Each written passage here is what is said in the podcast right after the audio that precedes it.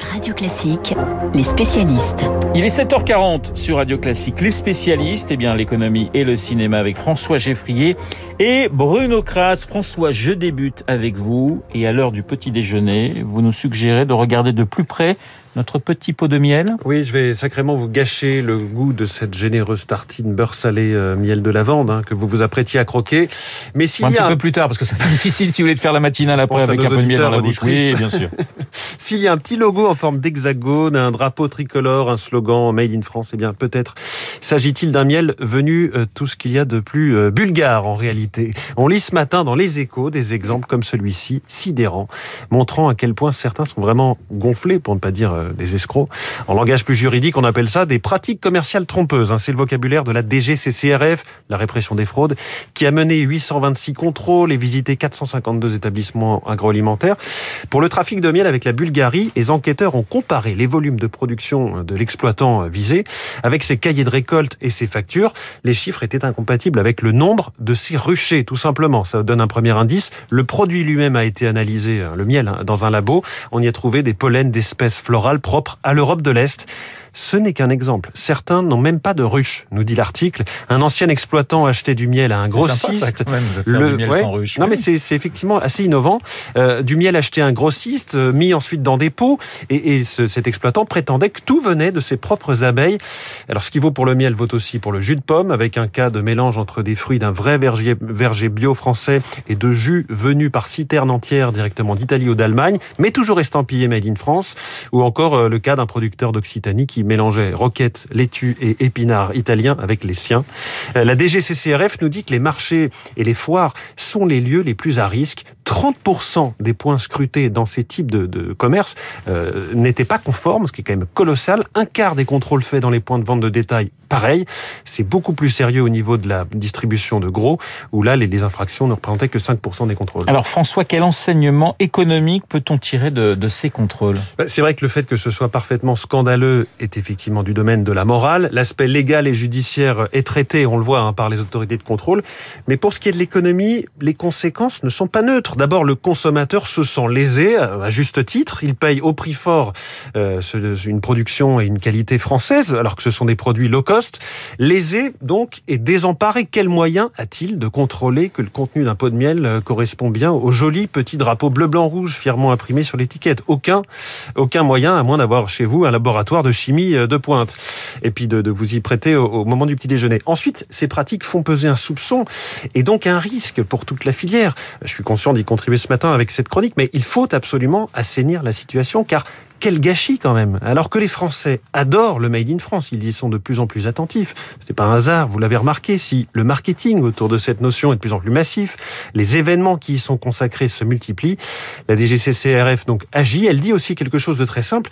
C'est une concurrence déloyale, euh, en plus, une hein, concurrence déloyale, cruelle pour les entreprises honnête qui, heureusement, reste l'immense majorité. Merci François. François Geffrier, son petit pot de miel made in France, ça c'est sûr, je vous le garantis, dans le studio de Radio Classique. Cinéma à présent avec euh, Bruno Kras, les sorties du mercredi et la sélection de Bruno. On débute, selon votre expression, parce qu'on s'est parlé euh, juste avant, on débute avec un petit bijou. Oui, c'est une pure merveille, c'est vrai, ça s'appelle Petite Solange, c'est signé Axel Repère. Et cette réalisatrice transforme quelque chose qui, est, qui a été banalisé, la rupture entre des parents, la séparation, le divorce, en un drame absolu.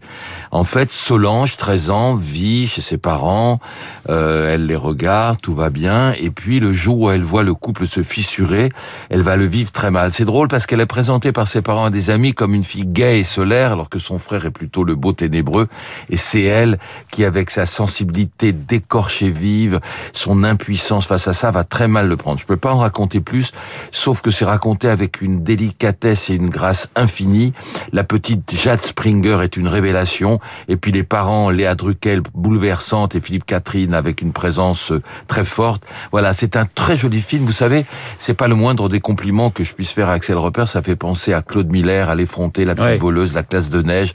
Ça a cette sensibilité-là à la Truffaut. C'est très très beau. Il faut aller voir ce petit bijou. Et Philippe Catherine qui s'affirme de plus en plus oui, hein, c'est un très dans bon le comédien. cinéma français. Autre film qui sort aujourd'hui, Arthur Rambaud. J'ai bien dit Arthur Rambo. Alors c'est un film inspiré de l'affaire Mehdi Méclate, écrivain, blogueur, chroniqueur, qui avait été rattrapé par des tweets racistes et antisémites. Voilà, dans l'histoire, il s'appelle Karim Day. Il est joué formidablement par Rabat Naïtoufela, qu'on avait découvert dans Entre les murs, Palme d'or en 2008 de Laurent Cantet.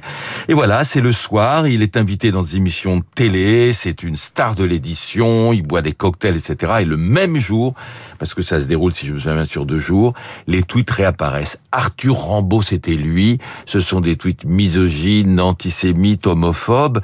Évidemment, tout le monde s'éloigne de lui.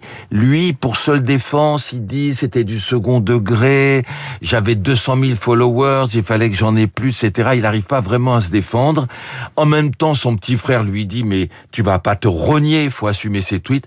Bref, c'est un très bon film. La société a examiné avec acuité par Laurent Cantet. La seule petite réserve, c'est que Laurent Cantet veut se tenir à distance, ne prend pas parti, nous laisse euh, choisir et on est un peu frustré par la fin. Documentaire à présent, film plutôt sociologique, H6, film Bruno franco-chinois. Oui, ça se passe dans un hôpital de Shanghai où 2 millions de personnes passent chaque année. C'est le destin de cinq familles scrutées par la caméra de Yeye, c'est une franco-chinoise. C'est très fort, c'est une plongée dans la Chine profonde, avec évidemment, ça n'est pas plombant parce que on voit les gens qui ont du courage, de la solidarité, de l'humour. Il y a un type qui chante dans les couloirs parce que sa fille ado a été renversée par une voiture, je crois.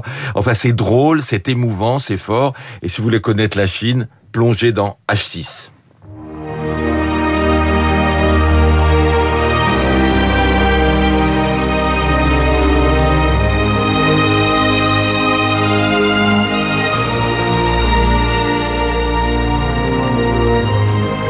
Bruno, la musique de Danse avec les loups de Kevin Costner. Nous avons, vous et moi, une passion pour le western Danse avec les loups qui a, qui est sorti en 1900. Ouais, c'est Danse avec les, c'est Danse avec les années, hein. il y a 31 ans. Ouais, 31 ans. 7 Oscars. Alors, si je vous mets la bande son euh, de Kevin Costner, film de Kevin Costner, joué, entre autres, par Kevin Costner, eh bien, c'est que l'acteur, réalisateur, ressort les coltes et c'est plutôt une bonne nouvelle. Hein. Mais c'est génial. En août prochain, il commence la production de Horizon, un western où il sera derrière et devant la caméra on n'en sait pas plus. On sait que le film va se dérouler sur plusieurs années et qu'on sera en, pleine conquête de l'Ouest et que ce sera aussi engagé. Vous vous souvenez l'histoire avec les Indiens, Bien de Danse avec les loups. On est super heureux. Kevin Costner est toujours là. Toujours là. Un film Bruno pour euh, achever cette page cinéma. Un film d'animation qu'on peut aller voir en famille, qu'on doit aller voir en famille. Ça s'appelle Vaillante. Ça se passe dans les années 30. C'est un film français de Laurent Zetoun et Ted Ortiz et c'est formidable. Voilà, c'est une petite jeune fille qui veut être pompier comme son père. Mais à New York, dans les années 30, c'est interdit aux femmes comme profession sauf qu'il y a un méchant pyromane qui va incendier tout New York. Elle va se déguiser en homme et elle va gagner. Alors je peux vous dire une chose, c'est pour les enfants, mais nous les adultes, on ne s'ennuie pas une seconde tellement le film est bien fait. Voilà, on y va en famille. On parlait de Kevin Costner à l'instant et de Danse avec les loups. François et Bruno, savez-vous comment on dit bison en sioux? Alors là, Alors Tatanka, vous vous souvenez pas Tatanka, Tatanka. Mais ça peut servir si vous êtes chez les Sioux. et vous êtes traumatisé par le film. si vous êtes chez les Sioux, vous, vous avez faim, vous demandez Tatanka, on vous amènera un steak, vous mettrez un peu de miel français par-dessus et ça sera excellent. non mais là c'est Danse avec les ruches. Hein. Danse avec les ruches, oui c'était pas mal plutôt, c'était bien trouvé pour la chronique de François. François Geffrier, Bruno Kras dans Les spécialistes. Dans un instant, Marc Bourreau et son journal imprévisible. Un anniversaire ce matin, l'ouverture du centre Beaubourg au public, c'était il y a exactement 45 ans, Bourreau et Beaubourg.